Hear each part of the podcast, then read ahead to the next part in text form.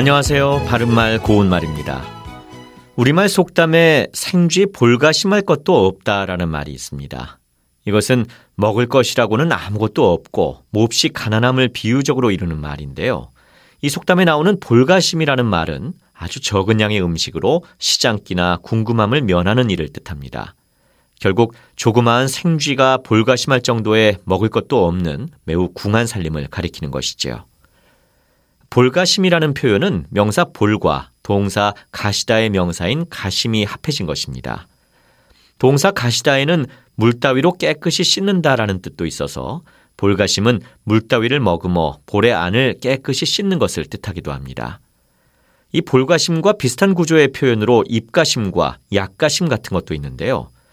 입가심에는 두 가지 뜻이 있는데 입안을 개운하게 가시어내는 것을 뜻할 때는 입가심으로 껌을 씹다와 같이 말할 수 있고 이때는 입시시와 같은 뜻으로 쓸 수 있습니다.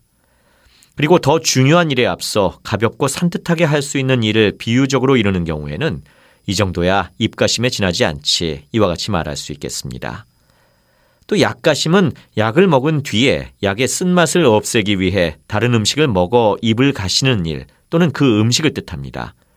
보통 한약을 먹은 뒤에 쓴맛을 없애려고 재빠르게 사탕을 입에 넣기도 하는데 바로 이것을 약가심이라고 할 수 있겠지요. 바른말 고운말 아나운서 이규봉이었습니다.